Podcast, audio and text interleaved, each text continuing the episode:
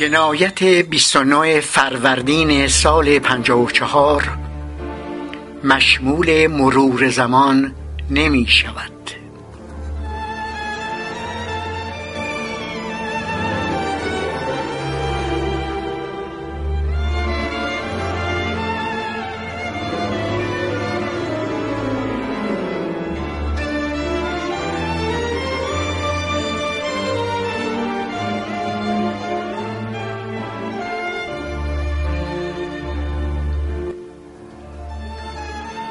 صوفی نهاد دام و سر حقه باز کرد. بنیاد مکر با فلک حقه باز کرد. بازی چرخ بشکندش بیضه در کلاه زیرا که عرض شعبده با اهل راز کرد. فردا که پیشگاه حقیقت شود پدید شرمنده رهروی که عمل بر مجاز کرد.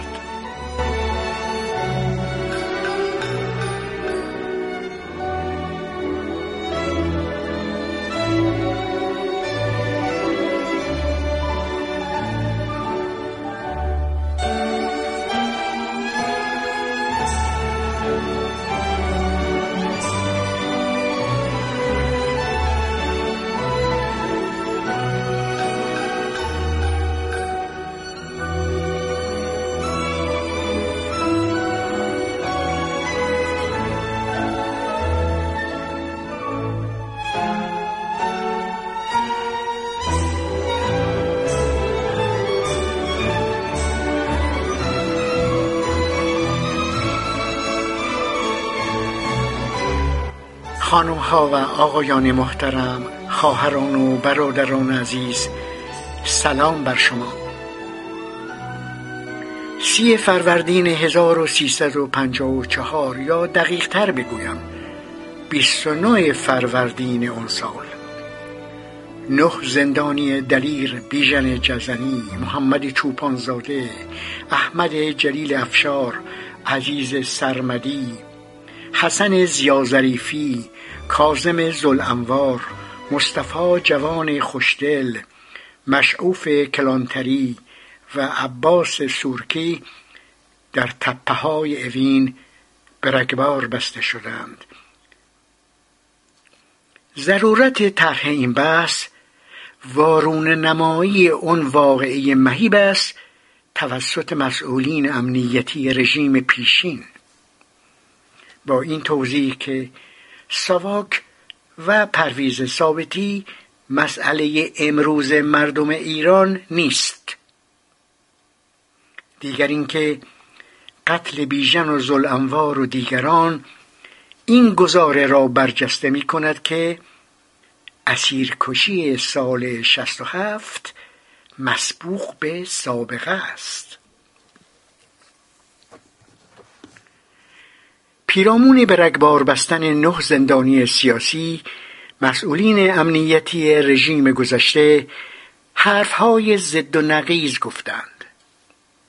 آنچه اوایل انقلاب بازجوی ساواک بهمن نادری پور تهرانی در دادگاهش گفت دو گزارش آقای پرویز ثابتی که در کتاب سواک نوشته کریستیان دلانووا ترجمه عبدالحسین نیکگوهر و کتاب در دامگه حادثه موجود است و در آن به گفتگوی تلفنی سرهنگ وزیری در مورد به اصطلاح فرار اون نه زندانی هم اشاره شده.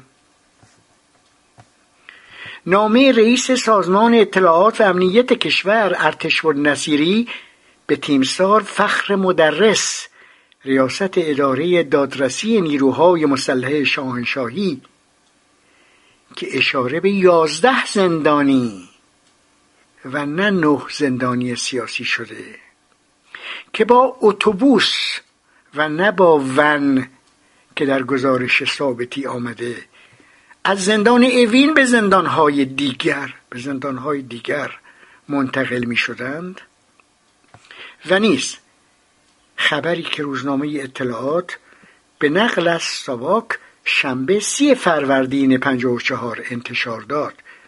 اینها هیچ کدام با هم خانایی ندارند.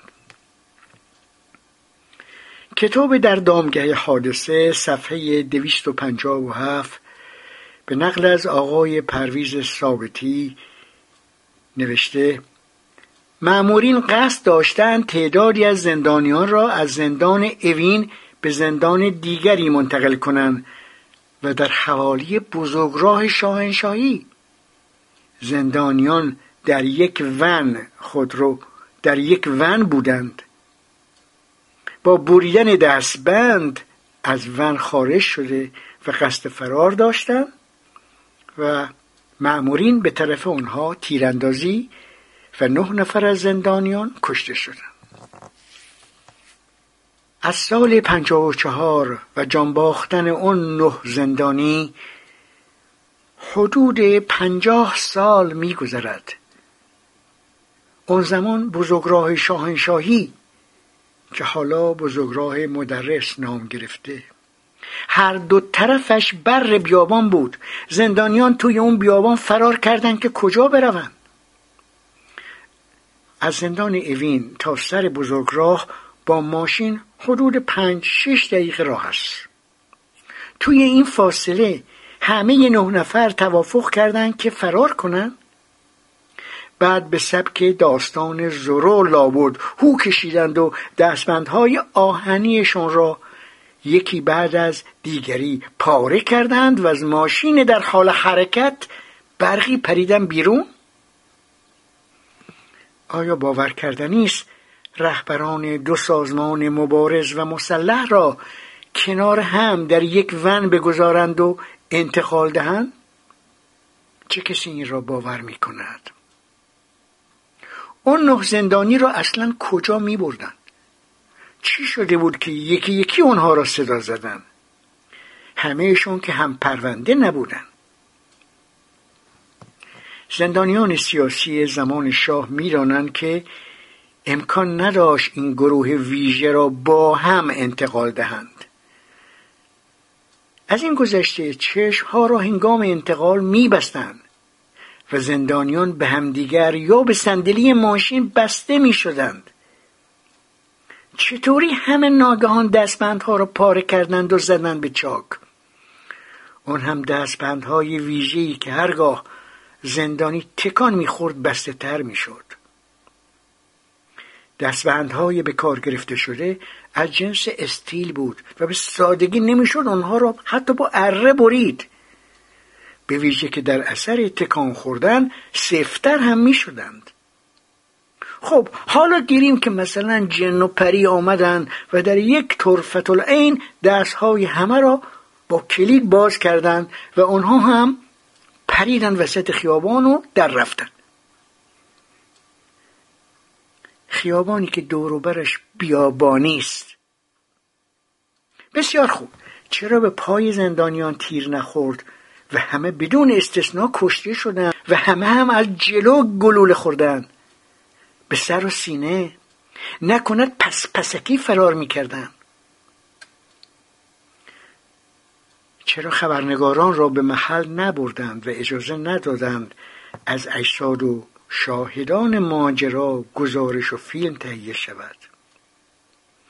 چرا هیچ کس شاهد فرار زندانیان و تعقیب آنها از سوی مامورین و شلیک گلوله به سمت آنها نبوده است؟ چرا هیچ عکسی از صحنه فرار و کشتار معروفترین زندانیان سیاسی ایران حتی در آرشیو ساواک نیست؟ سرهنگ بعدا سرتیب سرهنگ وزیری که اون زمان معاون اداری کل چهارم ساواک بود اون زمان با تلفن گزارش عملیات را به زبان معکوس البته به پرویز ثابتی داده بود. حالا همچون وزیری زیر خروارها خاک خفته است می شود همه کاس کوزه ها را سر رفتگان شکست. کریستیان دلانووا در صفحه دویست و هفته کتاب سواک از قول پرویز ثابتی می نویسد زندانیان با کندن نقبی زیر سلولشون در زندان قصر سعی کرده بودن از اونجا فرار کنن به این دلیل آنان به زندان اوین انتقال یافتند و اونجا شروع کردند به تحریک زندانیان دیگر به شورش پس از اون بود که تصمیم گرفته شد آنان را برای مراقبت بهتر به زندان کمیته مشترک انتقال دهند. بین راه انتقال به زندان جدیدشون آنان سعی کردند از دست زندانبانانشون بگریزند و اینان تیراندازی کردند. چند نفری از آنان کشته شدند. واقعش زندانیان زندان قصر هیچ وقت هیچ وقت به منظور فرار زیر سلولهایشون نقد نزدند. در سال 1348 چند نفر از هم پرونده های بیژن جزنی در حالی که خود او موافق نبود کوشیدن از طریق پشت بام زندان فرار کنند که موفق نشدند. من مصاحبه ای دارم با خانم میهن جزنی و ایشان به خوبی این موضوع را توضیح دادند آنها کوشیدن از طریق پشت بام زندان فرار کنند. موفق نشدند. سال 48 ضمنا در اون زمان اصلا زندان اوین احداث نشده بود که حالا زندانیان مزبور رو اونجا منتقل کنند که آقای ثابتی گفته است. تناقض که یکی دوتا نیست.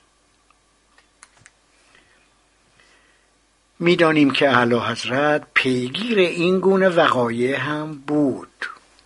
او که مو به مو وقایع را دنبال می‌کرد و سرانجام حمید اشرف می‌پرسید. او که در مصاحبهش به شکرالله پاک نژاد اشاره داشت نسبت به سفر قهرمانی کنجکاو بود و به شهادت گزارش های امثال پرویز راجی سفیر ایران در بریتانیا در زمان محمد رضا شاه پهلوی. مو را از ماست می‌کشید چنانچه از پیش خبر نداشت. چنانچه از پیش خبر نداشت. آیا ممکن بود این جریان را مسکوت بگذارد و توضیح نخواهد؟ یک گزارش در ساواک و جاهای دیگر در این مورد نیست. پادشاه و به تب پرویز ثابتی در جریان اون توطعه بودند امثال حسین زاده رضا عطارپور و ازادی که جای خود را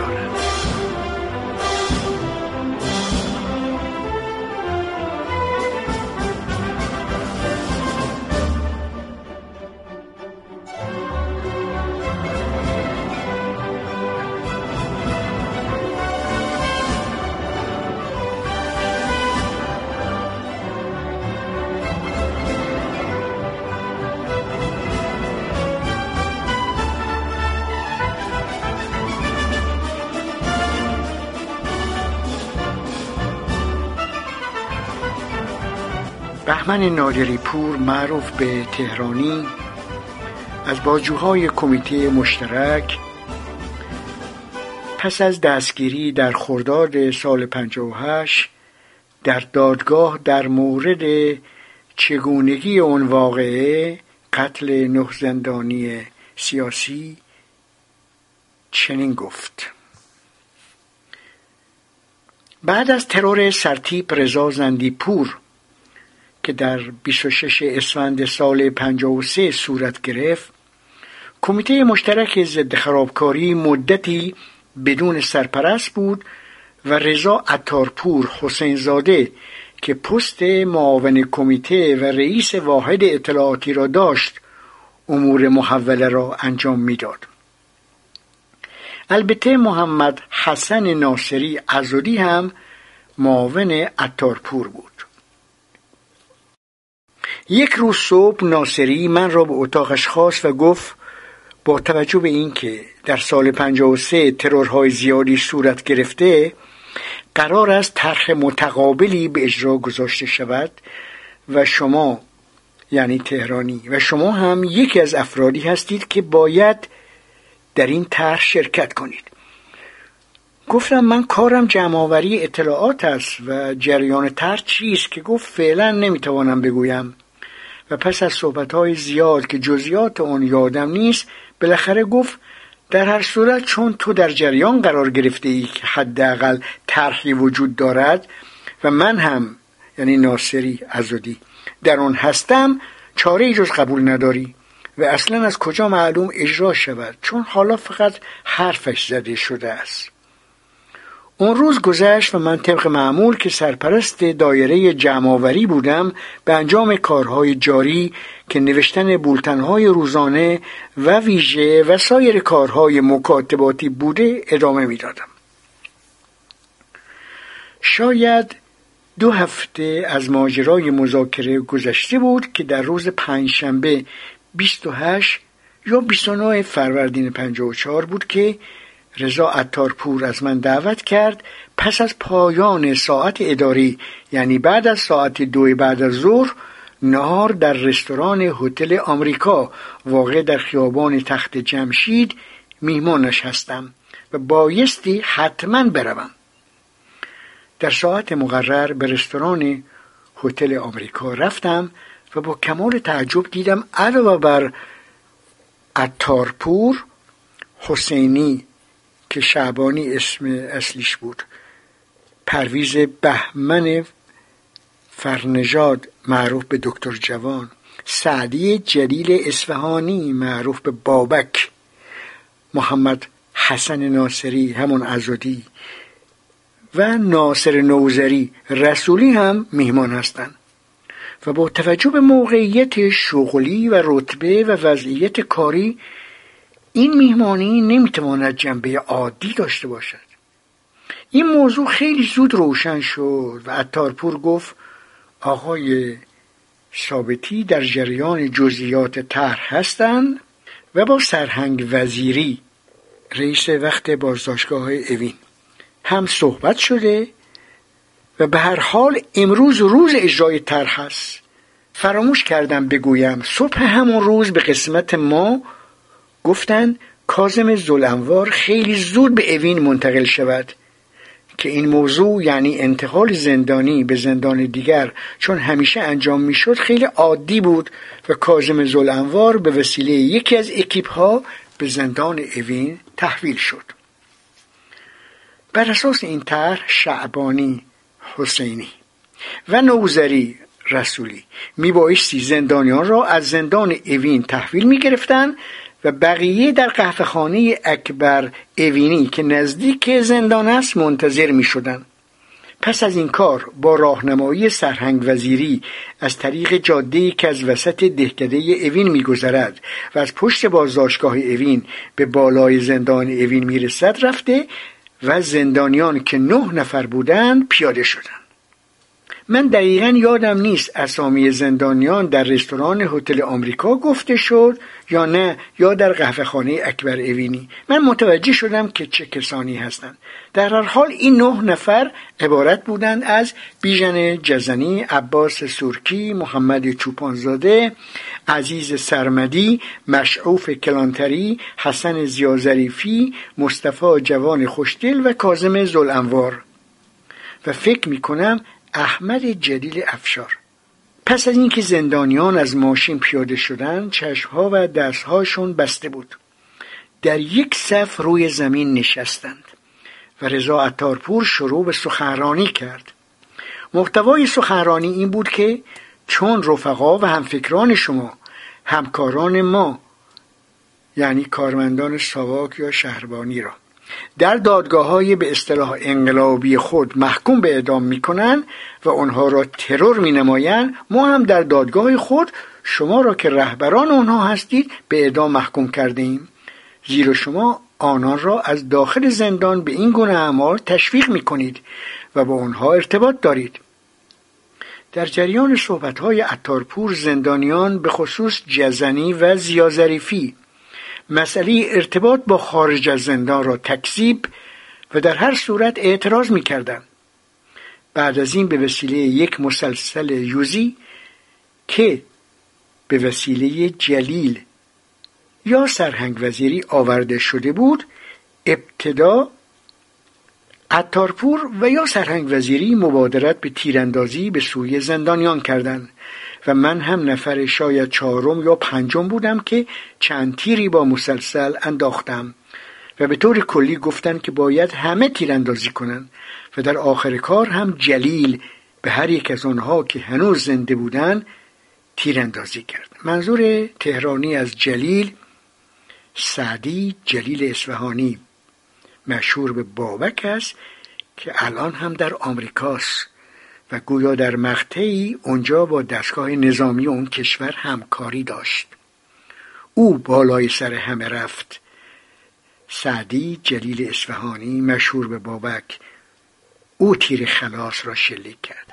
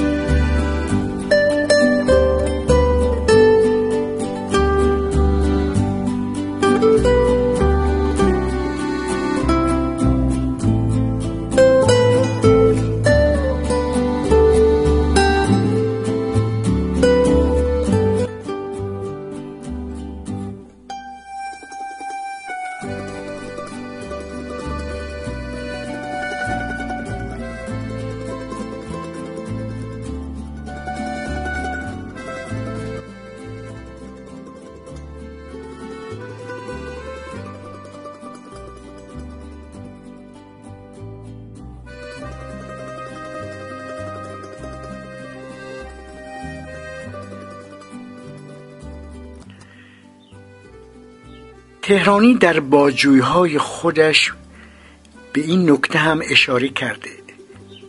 نوشته ساواک در هر حال افراد مورد اطمینان و تیرانداز زبده داشت که طرح را به صورت طبیعی مثلا واژگون ساختن ماشین زندان در اتوبان پارک وی و بعد تیراندازی به زندانیان در حال فرار که از قبل مثلا دستاشون خوب بسته نشده یا به میله داخل ماشین زده نشده یا به نحوه دیگری پیاده کند. می‌تونست این کارو بکنه.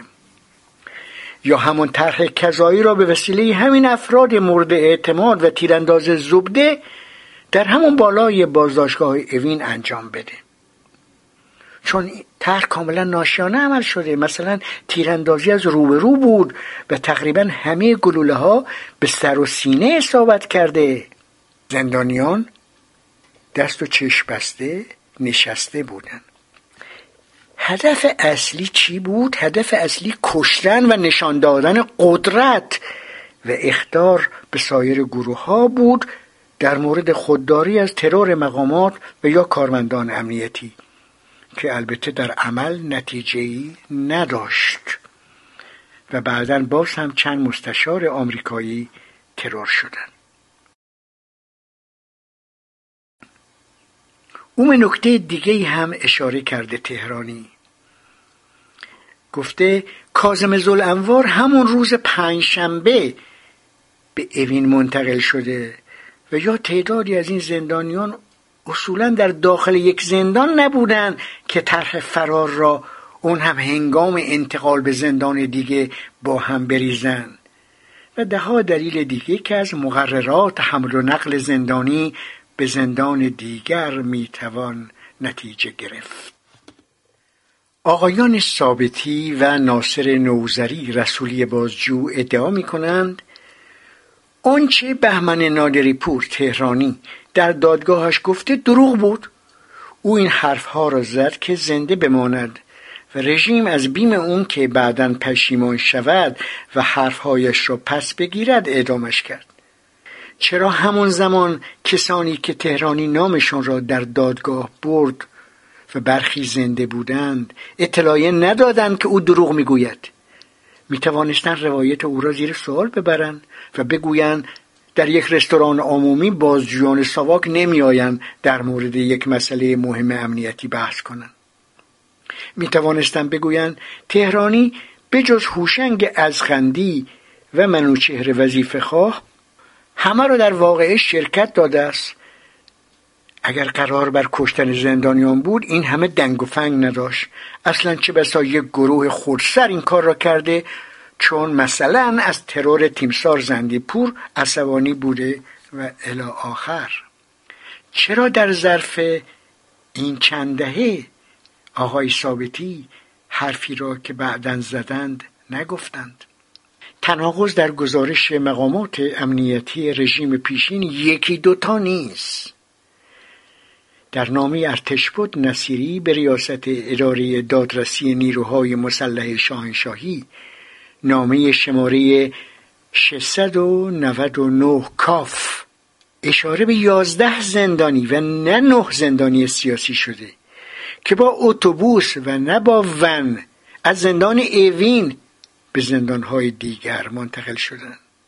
معلوم نیست اون دو زندانی دیگر چی شدند و چه کسانی بودند.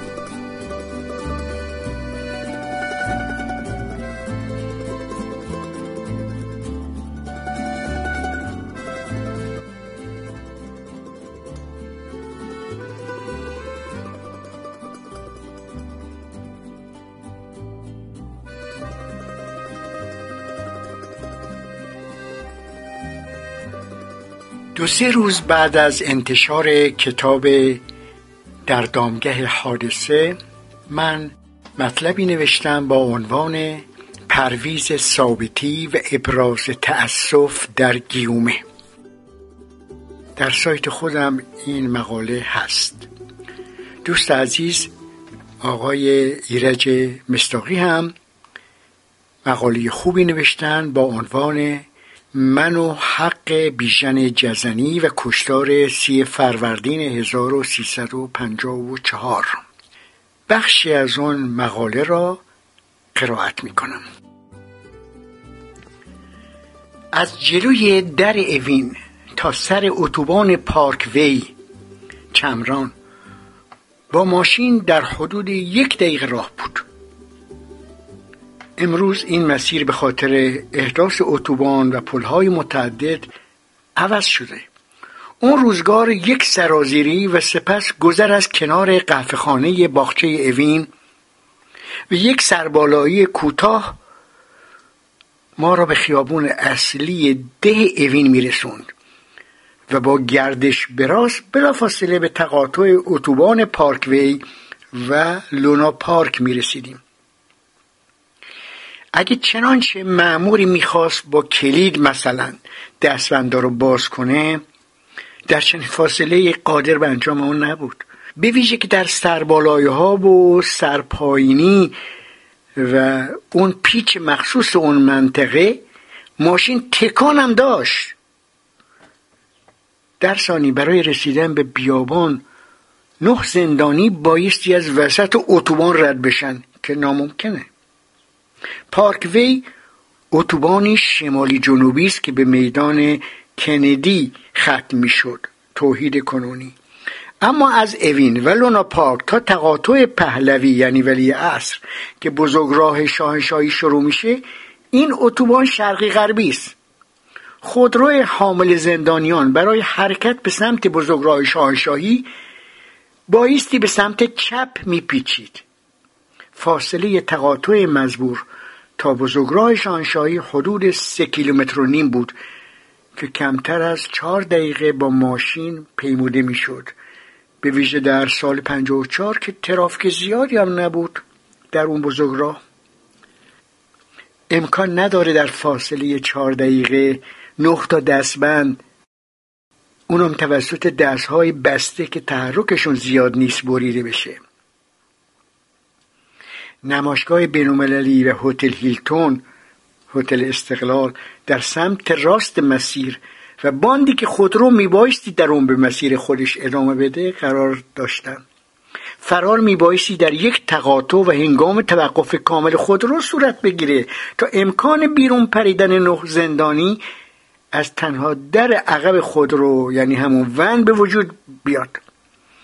از ماشین در حال حرکت اون هم وسط اتوبان که نمیشه نه نفر پیاده بشن و در برن. از سر پارکوی و اوین تا خیابان پهلوی که بزرگراه شاهنشاهی شروع میشه تنها سراح تابناک حالا بهش میگن یمن سراح تابناک بود که چرا قرمز داشت. فاصله لونا پارک تا اونجا کمتر از دو دقیقه بود. زل جنوبی پارکوی حوالی بزرگراه شاهنشاهی و پشت هتل هیلتون مجموعه جام جمع صدا و سیمای کنونی قرار داشت.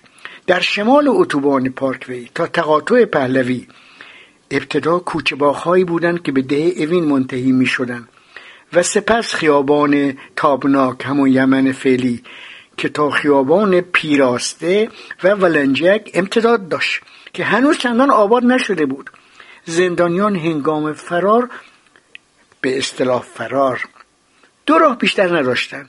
یا در سمتی که قرار داشتن داخل نمایشگاه بینالمللی بشن یا به هتل هیلتون پناه ببرن یا به سوی جام جمع بگریزن یا به محض پیاده شدن از خود رو اونو دور زده از وسط اتوبانی که ماشینا دارن به سرعت عبور می‌کنن رد بشن و به سمت ده اوین و زندان اوین. حرکت کنن. یا از طریق خیابان پیراسته مقدس اردبیلی بعدی به محمودیه و زعفرانیه و سعدآباد یا به سمت کوه و ولنجک فرار کنن. زندانیان پای پیاده با دمپایی بدون سلاح با لباس مخصوص زندان کجا می‌خواستند یا می‌تونستن فرار کنند آیا در صورت وقوع تیراندازی و کشتار نه نفر پادشاه نمی‌پرسید نزدیک کاخ ما چه خبر بوده؟ گزارش تیمسار نصیری به تیمسار فخر مدرس موضوع را روشن می‌کنه. او مدعی میشه که زندانیان از اتومبیل پیاده و در داخل بیابان متواری میشن. بنابراین اونها بایستی به داخل نمایشگاه بینالمللی محوطه هتل هیلتون یا رادیو تلویزیون گریخته باشن دیگه. چنانچه تیراندازی حوالی بزرگراه شاهنشاهی و خیابان پهلوی صورت می گرفت نه تنها مردم زیادی درگیری را شاهد بودند بلکه می‌دیدن جنازه هایی که اینجا و اونجا روی زمین افتاده. خبرنگاران و برنامه سازان تلویزیون نیز بی نصیب نمیموندن بزرگراه شاهنشاهی از خیابان پهلوی ولی عصر شروع و به میدان 25 شهریور هفت تیر ختم میشه. در فروردین 54 این بزرگراه در دست احداث بود و امکان تردد خودرو اصلا در اون نبود. خودروی حامل زندانیان در تقاطع پهلوی و پارک وی که هنوز پولی در اونجا احداث نشده بود چاره ای نداشت جز اینکه به سمت شمال به طرف محمودیه و فرشته و تجریش یا جنوب میدان ونک و میردامار بپیچه خودرو حامل زندانیان از طریق خیابان پهلوی قصد رفتن به کدام زندان تهران را داشت آیا زندانیان آن زندانیان خطرناک به قول مقامات امنیتی را با اسکورت نظامی به گردش تفریحی و شهرگردی می بردن؟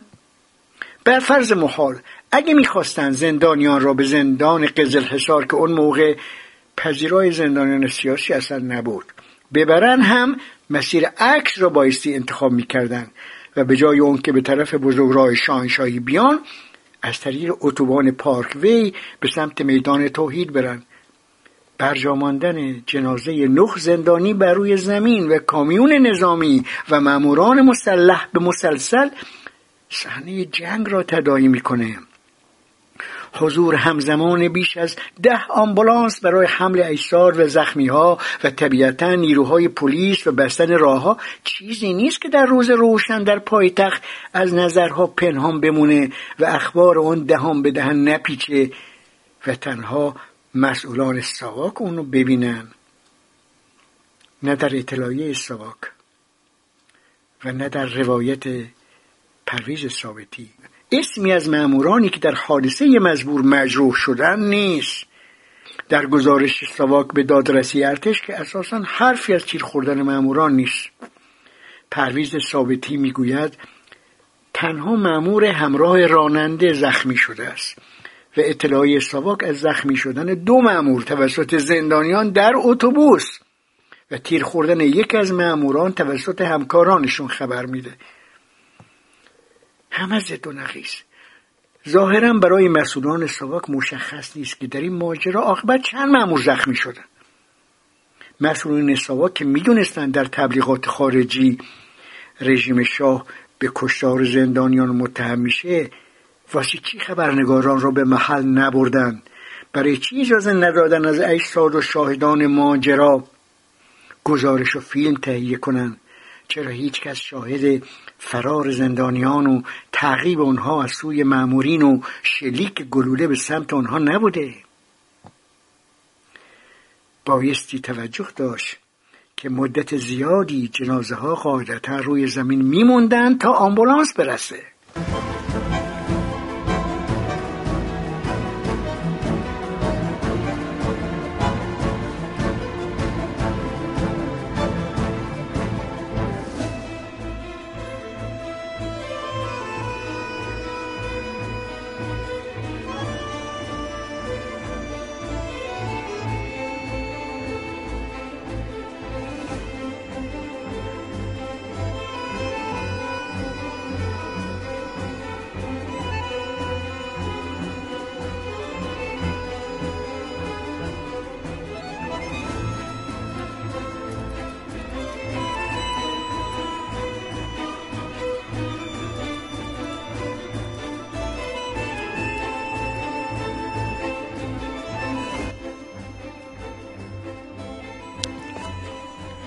برگردیم به آغاز سخن.